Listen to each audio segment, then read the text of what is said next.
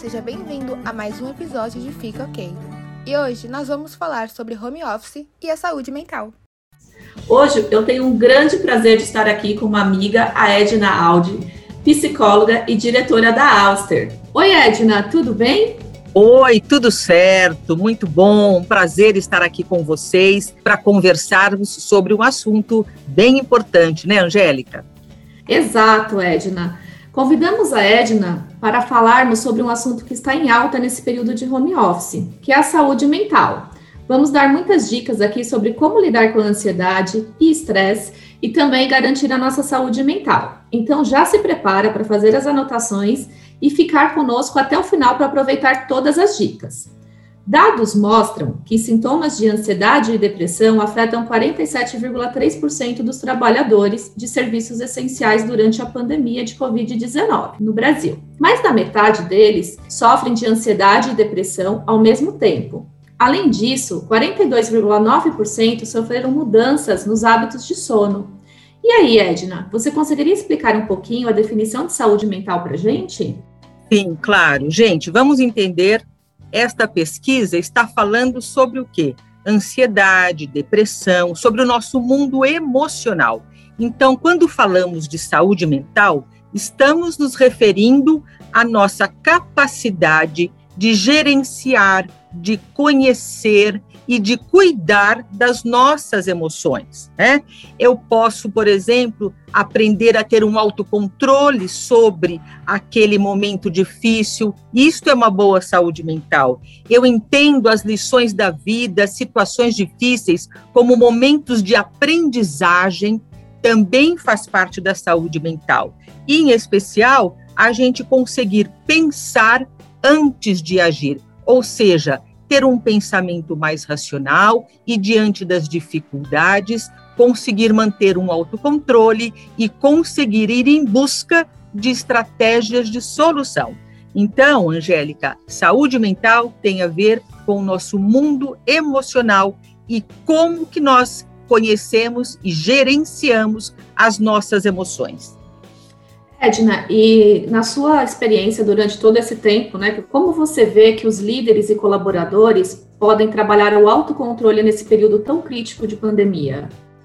Aliás, o período está exigindo um autocontrole muito uh, grande de todos nós, né? Porque as situações que aparecem, as situações que estamos vivendo são muito diferentes, são atípicas e nós precisamos aprender a contornar e a lidar melhor. Através do quê? Do meu autocontrole. Ou seja, diante de um momento difícil, diante de um momento de, com maior tensão, eu paro, eu procuro respirar, eu procuro não deixar que a, emoção invada todo o meu pensamento e eu não consiga raciocinar naquilo que eu preciso fazer.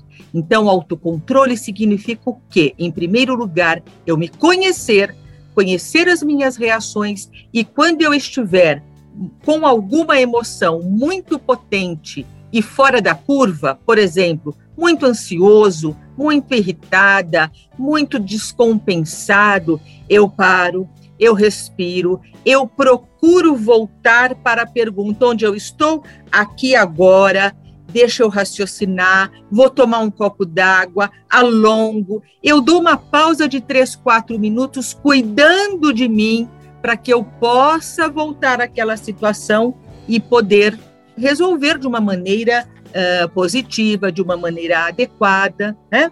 Então, eu acho que é isso. O autoconhecimento está dentro do autocontrole. Quanto mais eu me conheço, melhor eu sei lidar com as situações de uma maneira assertiva. É isso, Angélica. Muito importante suas dicas, Edna. E olhando para esse cenário de empreendedor no Brasil, qual é o maior desafio que esses empreendedores têm hoje para manter a sua saúde mental equilibrada no seu ponto de vista? Então, eu entendo que são muitos desafios, né? Mas pensando em termos do, do empreendedor, né, que é tão importante no nosso cenário, eu acho que a primeira coisa, o primeiro desafio é manter-se atualizado, ter parceiros com os quais ele pode adquirir conhecimento estratégico, conhecimento de mercado, para que ele possa atuar de uma maneira mais assertiva. Então, o primeiro desafio, manter-me atualizado, manter-me conectado com bons fornecedores é, de conhecimento, né, de apoio para o meu negócio. Num segundo momento, que eu acho que é aprender a entender e ter um pouco de paciência e buscar estratégias assertivas nesse mercado tão desequilibrado, né?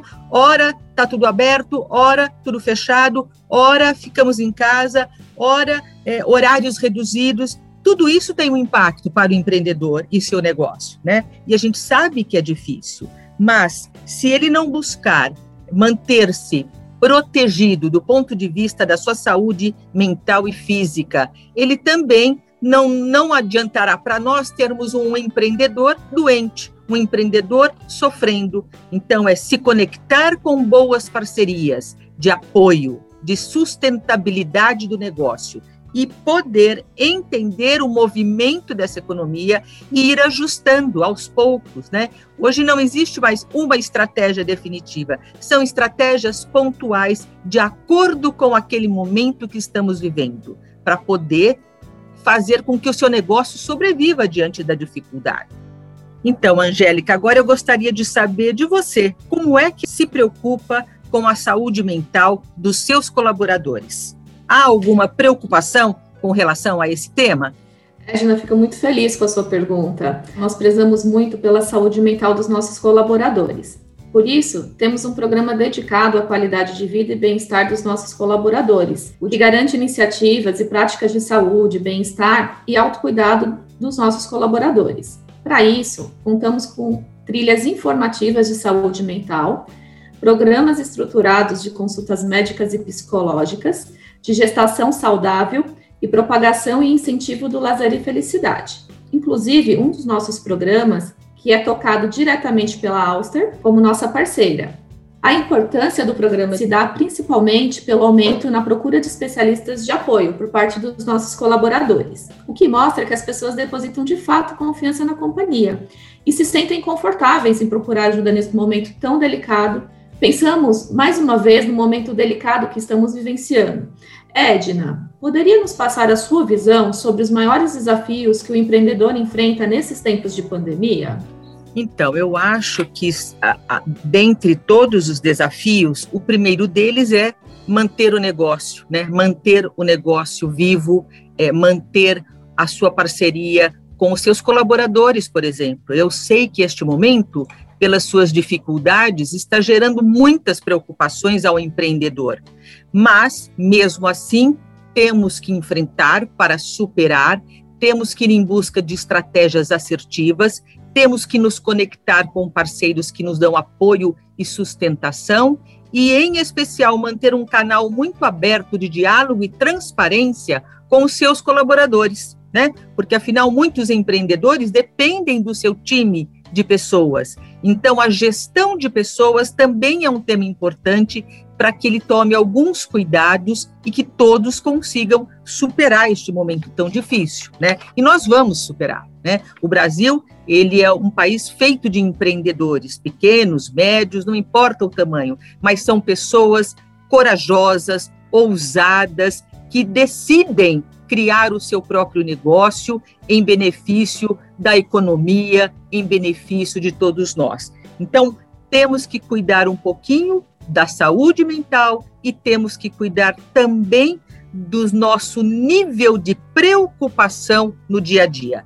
Então, eu preciso me conhecer, eu preciso dizer, nossa, eu estou muito preocupado hoje, espera um pouquinho, deixa eu respirar, deixa eu conversar com alguém que me apoie, deixa eu descansar 10, 15 minutos, eu preciso me recuperar para que eu possa, todo dia, produzir dentro do que é possível. E eu acho que esse é um dilema, porque todos nós gostaríamos que o nosso negócio fosse de vento em popa, e nós estamos tendo que dar algumas pausas para que o entorno se aqueça, né, para que nós possamos crescer com estas dificuldades. É isso, Angélica.